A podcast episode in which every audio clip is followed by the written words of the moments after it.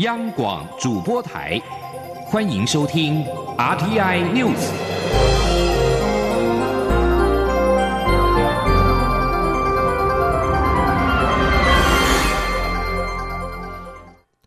各位好，我是主播王玉伟，欢迎收听这节央广主播台提供给您的 RTI News。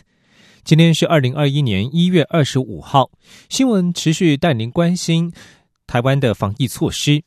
卫福部立桃园医院群聚感染持续延烧，中央流行疫情指挥中心指挥官陈时中在昨天再公布新增两名本土确诊者，是出院病患与同住家人，其中案八八九是原本住在十二楼 A 的病患，并非先前确诊医护和病患所在的楼层，目前仍无法厘清。案八八九和案八九零这两名新增个案的感染源，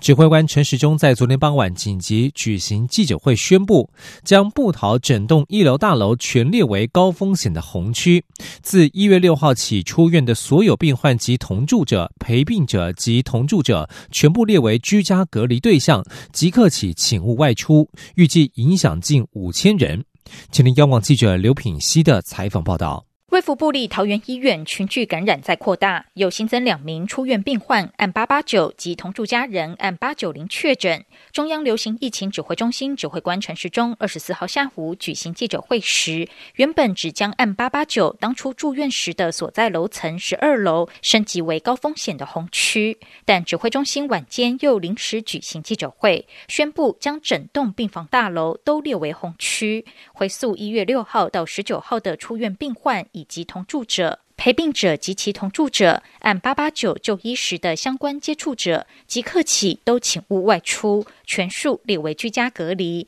以当时出院日期起算，隔离十四天。若已经完成十四天居家隔离者，将安排裁剪，并持续进行七天的自主健康管理。至于未完成十四天居家隔离者，将持续完成居家隔离后再安排裁剪。对于将有多少人需要被隔离，陈时中说，目前还难以掌握估算陪病者，但他预估大约会有将近五千人。至于框列探病者，则更困难。等到联系当事人后，如果有必要，会再进一步框列探病者。他说：“那这里面当然还有一个困难，就是陪病者。哈，在陪病者医院的部分，相对的哈出院的名单相对的清楚。哈，那陪病者这部分比较复杂。”所以，对于哈刚才讲，就是说，不管哈是出院哈的病患及同住者、陪病者及其同住者，啊，今天我们宣布这讯息之后，哈就请啊相关的接触者即刻起请勿外出，等候通知。陈时中表示，二十四号晚间六点起，卫福部与警政、民政等相关单位会联系需要被隔离的民众。民众如果有疑问，可以打一九二二专线。指挥中心也已经紧急调动人力，维持一九二二线路畅通。此外，为了使医疗院所提高警觉，指挥中心也在健保云端提示，增列自一月六号起曾到布桃门急诊就医的病人及工作人员，列入自主健康管理对象。对于为何短短几小时就改变决策，陈时中表示，上午开会时时间紧迫，所以决定先紧急处理，提高按八八九的病房风险等级。下午再次开会时，会中参考专家、同仁跟疫调人员的意见，认为现在已经有这样的警讯，就应该做更完整的防火墙。虽然影响会很大，但在如今非常时期，这样做会比较完整，将社区的风险降到最低。央广记者刘品熙在台北的采访报道。桃园医院绿区病房沦陷，行政院长苏贞昌指出，在昨天二十四号召开了防疫会议之后，他向蔡英文总统报告，将由警政与民政系统全力支援后续的疫调与通知，将以最快的速度完成扩大防护网。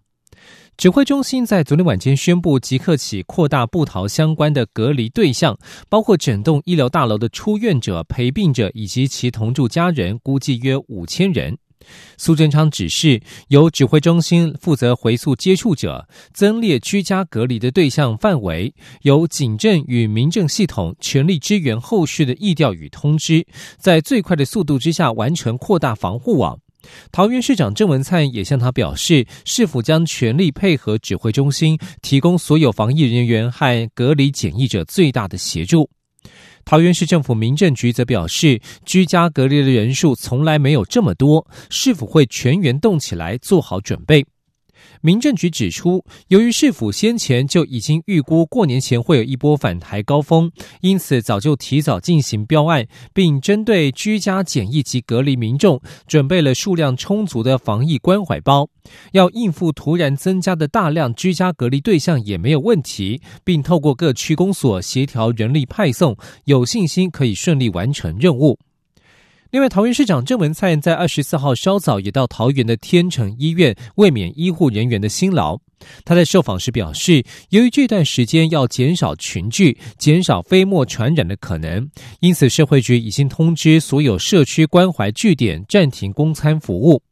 郑文灿也指出，卫生局已将全市三百六十处列为消毒重点，每周至少消毒一次，以确保环境的安全。前天央广记者刘品希的采访报道。桃园市长郑文灿二十四号上午到天成医院慰勉医护人员的辛劳。他表示，天成是中立最大的医院，离卫福部里桃园医院很近。在布桃医疗能量降载后，天成担负更重要的角色。他强调，这段时间各医院的负担都很重，但在高标准执行防疫措施的情况下，仍提供市民最好的医疗服务，这非常不容易。所以他特地为各医院加油打气。天成医院院长蔡方生指出，这段时间天成医院门诊跟急诊的工作量增加了三成，急诊候床人数曾一度高达将近三十床。院方除了增加人力外，也落实分仓分流，将专责病房跟一般病房区隔开，并在急诊处设置户外筛检站，引进鼻咽自动裁剪机器人系统，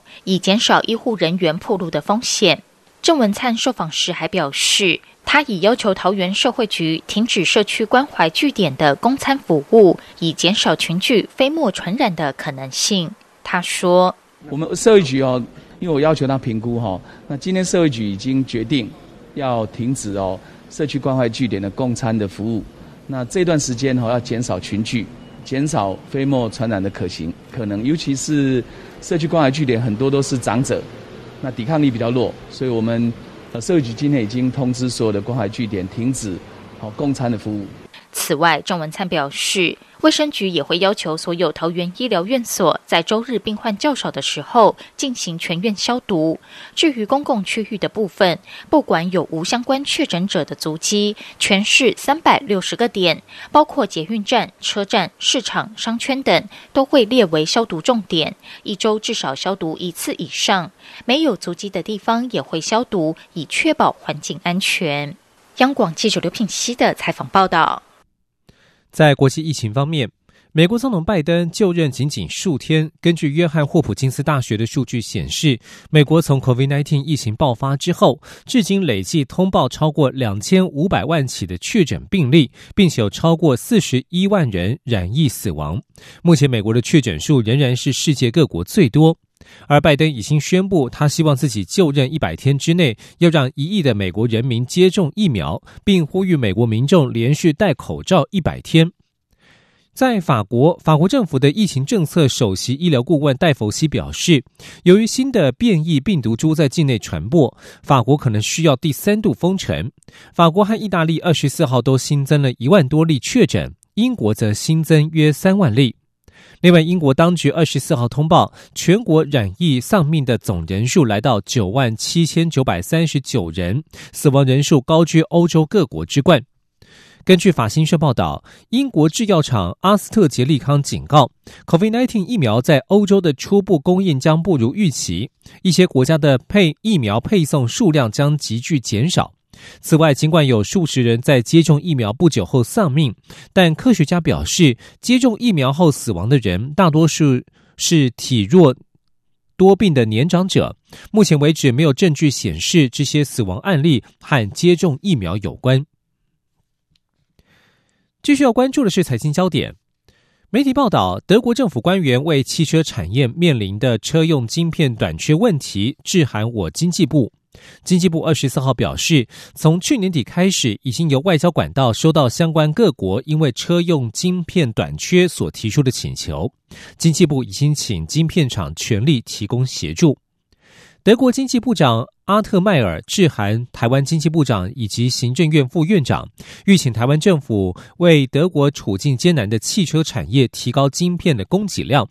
阿特迈尔写道：“当前半导体晶片短缺正危及德国汽车产业的复苏，从而危害全球经济回春。”他呼吁台湾政府向台积电明确传递这项讯息。对此，经济部说明，各大国际车厂并非台湾半导体晶片厂的直接客户，而是由其他的车用晶片厂向台湾晶片厂下单购买之后，车用晶片厂再销售给车厂。针对各理念相近国家的请求，已经与国内晶片供应商展开讨论，并请晶片厂全力提供协助。德国经济部长致函台湾政府，欲请提高汽车业晶片供给，并且希望向晶圆代工龙头台积电传递讯息。对此，台积电在昨天表示，会持续与汽车电子客户紧密合作，支援产能需求。而目前德国车厂因为晶片缺货，已经被迫减产，短期之内情况难以改善，也因此影响德国经济复苏的脚步。而在美国的汽车产业方面，美国的电动车大厂也是全球市值最高的汽车公司特斯拉，在中国政府大力支持之下，其上海超级工厂不到一年就完工量产。本月二十一号更宣布正式开始交付中国制的中型修旅车。然而，专家关注目前在中国平步青云的特斯拉是否能够安然免于美中持续恶化的关系。请听以下的专题报道。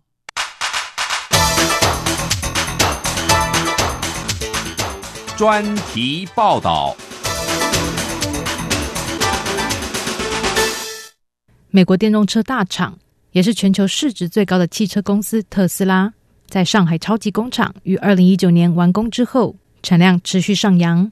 同时，根据特斯拉最新的营收报告，中国占了其收入约五分之一。也就是这个强劲成绩，在今年初把创办人兼执行长马斯克推上了全球首富宝座。特斯拉之所以能够在疫情袭击全球之下交出这么亮眼的成绩，中国政府的大力支持不可忽视。同时，专家也关注特斯拉是否能够安然免于美中持续恶化的关系。特斯拉得到中国政府鼎力相助的程度，可以从快速建厂和去年迅速复工看出。根据彭博社报道，去年二月初，中国政府刚结束强制停工令，然而。各省之间的交通仍然停摆，许多回家过春节的工人被困在老家，没有办法回到沿海的各大厂上班。许多厂区仍是一片空荡荡。但是，特斯拉的上海超级工厂则呈现出另外一番风景。在上海郊区，特斯拉偌大的厂区显得相当忙碌热闹。上千名工人已经在第一时间回到组装线上。这些工人多是搭乘中国政府提供的巴士往来厂区和宿舍。而且和许多企业不同的是，特斯拉在官方相助之下获得了许多防疫物资。工厂在复工之前，也已经以一种需监管机构批准购买的消毒剂全面消毒过。特斯拉之所以能够快速恢复到正常状态，和该公司自二零一八年宣布要在上海建设超级工厂以来，和中国维持良好的关系一致。当年上海特斯拉完工之后。在相关证照还未完全取得的状况下，就可以开工。中国官员更直接进驻厂区，协助相关文件申请流程。不仅如此，特斯拉二零一七年底和中国政府对上海设厂的谈判中，甚至提出了一项当时看起来不可能的要求，也就是对这个中国厂拥有百分之一百的经营权，不能有一丁点其他中国企业占有股份。特斯拉之所以做出这项要求，即是要保护其智慧财产权以及这个全球最热门的汽车品牌。不过，这不是一项小要求。中国自一九九零年代以来就要求，在中国的外资需和当地企业合资经营，分享其盈利、技术和专业。而这些中国公司则以此获得的专业技术来发展自家产品，引发窃取顶尖技术的争议。在特斯拉和中国进行谈判的时候，美中贸易战正越演越烈。却意外让特斯拉获得额外的谈判筹码。前上海美国商会主席杰瑞特告诉彭博社：“中国当时一直在寻找新闻头条，以显示美国公司仍想到这里来。与此同时，特斯拉当时也意识到，他们可以在谈判中更加坚持，并赢得他们想要的。马斯克最终如愿以偿，获得上海特斯拉百分之百的控制权。中国在二零一八年四月宣布，要在二零二二年前取消外国汽车公司最多只能拥有百分之五十股份的上限，而电动车厂可以立即解除限制。不过，外媒也关注马斯克目前在中国的得天独厚位置究竟能够维持多久。当北京和华盛顿的关系持续恶化。同时，北京想要在诸如电动汽车和人工智慧领域取得全球领导地位，马斯克还能够安然站在这个地缘政治断层上多久？目前尚未有清楚的答案。美中关系在先前川普政府时期跌落到冷战后的新低点，同时新上任的拜登政府内部对中国的怀疑也越来越强。彭博社分析指出，美国政治人物有一天可能决定不允许让这个国家的旗舰产业。和敌对国家分享知识，中国领导人也可能在认为特斯拉对国内经济发展价值已尽，而采取严格的管制。汽车专家罗威直言，特斯拉能够在中国得到他想要的，是因为特斯拉得到这些符合中国的利益。专家也警告，在中国得到的不能视之为理所当然，因为这个好运气可能不会一直存在。以上专题由杨广编译，张雅涵撰稿播报。谢谢收听。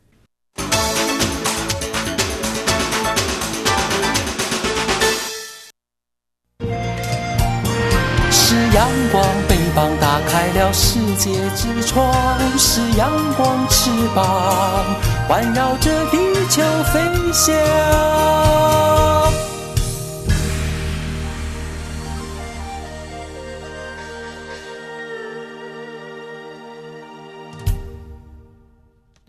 各位好，我是主播王玉伟，现在时间是上午的六点四十六分，欢迎继续收听新闻。我国空军在二十四号昨天发布共机动态，共军包括了歼十六、歼十等共十五架战机，在昨天持续大规模扰台，但是均未逾越台海中线。针对共军近期的扰台行动，美国国务院发出新闻稿，重申对台湾的安全承诺。外交部二十四号回应表示，诚挚欢迎与感谢拜登政府在上任之初就展现对台湾的支持，以及对台湾国防安全及台海和平稳定的高度重视。外交外交部再次强调，将与拜登政府密切合作，在过去台美友好的深厚基础上，进一步强化紧密伙伴关系。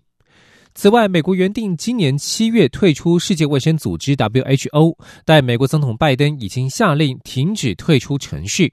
外交部对此回应表示，我方重视拜登政府决定重返世卫组织的行政命令，将持续透过双边及多边管道加强台美的医卫及防疫合作。另外，也会在各种适当场合持续推动台湾参与世界卫生大会 （WHA） 与世卫组织。前天记者王兆坤的采访报道：拜登在去年竞选期间就宣誓，若当选将立即撤回川普退出世卫组织的决定。果然，在他上任第一天就签署行政命令，停止退出世卫组织程序。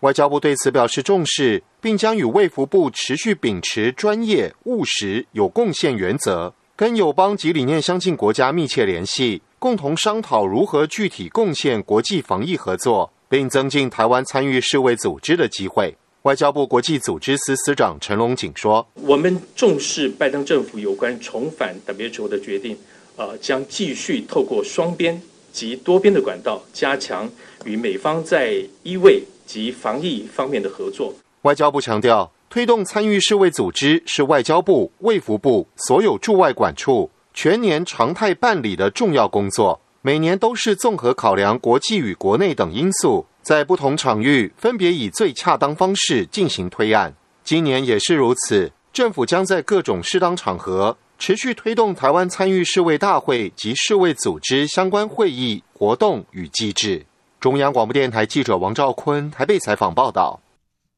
而针对拜登政府上任之后的台美关系及世界局势，淡江大学整合战略中心执行长苏子云在二十四号受访表示，台湾在外交方面应坚守自由民主，与美国等民主国家透过共享价值，持续保持军事、外交、科技及贸易上的合作。中华民国将可在这些领域扮演积极贡献者的角色。至于美国的对台与对中政策，民进党副秘书长林非凡、国际事务部主任罗志珍都认为，美国的政策有其延续性。拜登政府上台之后，对抗中国及美中竞争的态势不会改变。记者王兆坤的报道。民进党举办拜登新政府与台美关系未来展望座谈会，淡江大学整合战略中心执行长苏子云表示。拜登政府上任之后，台湾在外交方面应继续遵守自由与民主，不仅要跟包括美国在内的世界各国享有共同价值，也要享有共同的安全。苏子云说：“那么很清楚的，就是确保台湾的自由跟民主。哦，所以某个程度来讲，我就是延续川普政府当时所认为的，呃，台湾应该是一个军事的堡垒，同时是自由的灯塔。呃，在这种情况下。”就是台湾跟美国还有西方民主国家之间相互的这种共同的价值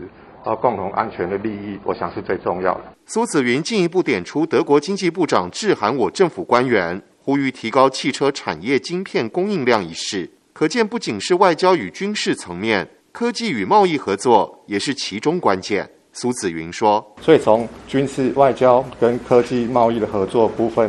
中华民国可以在世界扮演一个积极的贡献者的角色。还有一个最新发展是，美国国务院发言人发出新闻稿指出，美方敦促北京停止对台湾的军事、外交与经济施压，并与民选代表进行有意义对话。民进党副秘书长林非凡认为，这篇新闻稿很清楚，拜登上台之后，还是会延续过去一样对中的对抗或竞争态势不变。民进党国际事务部主任立委罗志正表示，美国政府新上任后这么快就对台海议题发表新闻稿，应该是很少见的，且内容对台正面友善，对中国非常强硬，加上新闻稿中仍使用“印太”一词，可知美方政策的延续性。中央广播电台记者王兆坤台北采访报道。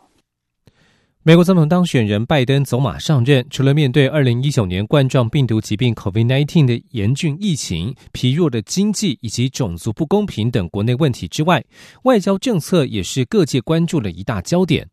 拜登在被称为“奥巴马主义二点零版”的外交政策之下，如何除其弊、取其利，并且打破前朝政府的孤立主义，建立全球民主同盟，将是国际观察重点。请听以下的专题报道。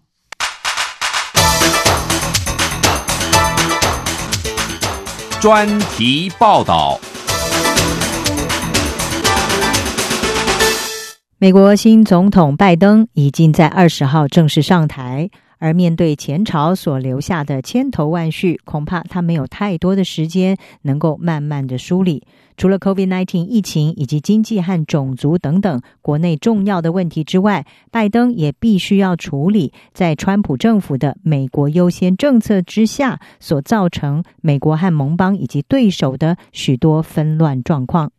事实上，拜登在先前是前总统奥巴马八年任内的副总统，他任命的外交国防官员也几乎都是奥巴马时期的资深老手。从外交国防人士布局来观察，拜登走的似乎就是所谓的奥巴马主义二点零版。这些人包括了国务卿的人选布林肯，副国务卿人选雪曼，白宫国家安全顾问人选是苏利文，还有副国安顾问范纳。国家情报总监的人选是海恩斯，以及中央情报局局长伯恩斯。另外，国防部长人选是奥斯汀。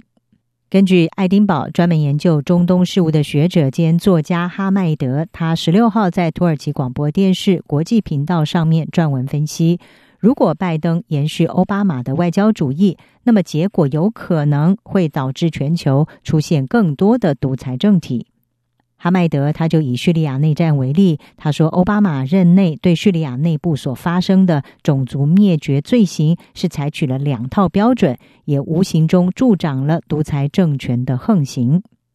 哈麦德指出，在奥巴马政府时期，当时只针对伊斯兰国对雅兹迪这个少数民族的屠杀暴行，认为需要发起全球联合运动。但是他对于叙利亚总统巴夏尔杀害自己的人民，以及伊朗和俄罗斯在叙利亚所发动的杀戮暴行，却淡化处理。另一方面，奥巴马任内认为可以跟敌对政权展开交往，也就是所谓的 engagement 政策，希望能够借此减轻敌意，甚至可以进一步的推动这些政权内部实现自由化，而不必采取前总统小布希所谓的新保守主义来对敌对政权发动革命或者是入侵。华盛顿邮报的副主编迪尔他发表评论，认为奥巴马在就任总统之前，对于外交事务经验不足，因此在任内对独裁政权所推动的交往政策，其实结果已经证明是行不通的。而除了叙利亚跟伊朗之外，奥巴马对缅甸跟古巴也做了同样的尝试，结果同样的让人失望。美国在奥巴马时期解除了对缅甸和古巴的制裁，恢复了跟古巴卡斯楚政权还有缅甸军政府的关系，但是这两个国家并没有出现任何重要的实质改变。以缅甸来说，缅甸军方虽然让民主领袖翁山苏基所领导的反对党在选举之后组成了文人政府，但是却对少数民族洛辛亚人进行了种族灭绝屠杀，把烂摊子丢给了翁山苏基。也让翁山苏基在国际上的名声受到了重创。而古巴方面，在奥巴马时期，虽然古巴释放了一些政治犯，但是不久之后又把他们抓了回去。国家的政治迫害系统没有任何的改变。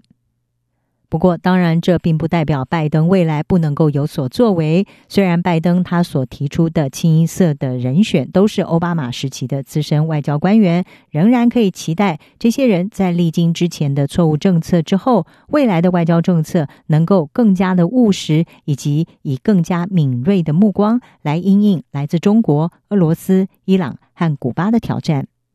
华盛顿邮报的副主编迪尔就建议拜登政府必须要以符合美国利益的武器协议或者是气候协议来跟对手交涉，同时应该要放弃想要以道德劝说让敌对政权内部出现民主革命的这种不实幻想。另外，澳洲战略政策研究所旗下的刊物《战略家》是指出，在川普任内所推动的“美国优先”政策，在面对中国、俄罗斯还有其他对手挑战的时候，其实也证实他的这种单打独斗的做法也没有办法解决问题。因此，在拜登沿用了奥巴马的外交团队之后，未来应该要把奥巴马所推动的交往政策改为是跟民主盟友一起加强联系，组成一个强而有力的民主同盟，以集体的力量来战胜全球的独裁政权。或许这才是拜登新政府在奥巴马二点零外交政策之下应该要极力拓展的外交新局。以上国际新闻专题由张子清撰稿，海清金播报。谢谢您的收听。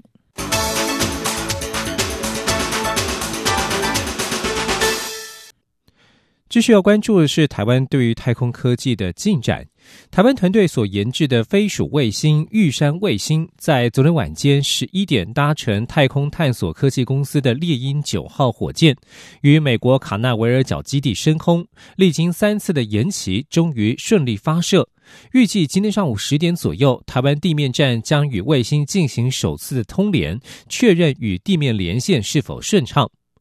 科技部辖下的国研院国家太空中心日前遴选了三组国内团队，研发制作三颗立方卫星，分别命名为“飞鼠”、“玉山”与“坚果”。其中，“飞鼠”卫星、“玉山”卫星历经三年多的研发，在台湾时间二十四号晚间十一点，搭乘美国太空探索公司的猎鹰九号火箭，终于顺利升空。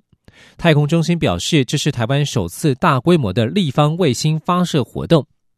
其中，飞鼠卫星可量测太空电离层的电浆特性，研究它如何干扰卫星与地面的无线通讯，希望提升 GPS 的定位；而玉山卫星则是可进行船只与车辆的动态监控、商务营运、交通管制、急难救助以及国土安全等用途。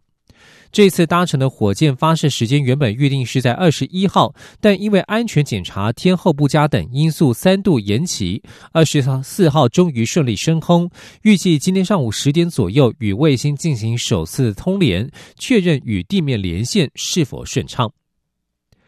新闻最后关心国际消息：阿拉伯联合大公国官方媒体报道，阿联内阁在今天批准了在以色列。特拉维夫设立大使馆，同时以色列也宣布驻阿联首都阿布达比的大使馆正式开幕。阿拉伯联合大公国媒体没有提供以色列大使馆的更多相关细节。经前美国总统川普政府的居中牵线，阿拉伯联合大公国于二零二零年八月与以色列达成协议，两国关系迈向正常化。另外，以色列外交部透过声明指出，以色列驻阿布达比大使馆在今天正式开幕。声明提到，以色列驻阿联大使馆将增进两国之间的各项关系。以上新闻是由王玉伟编辑播报，这里是中央广播电台台湾之音。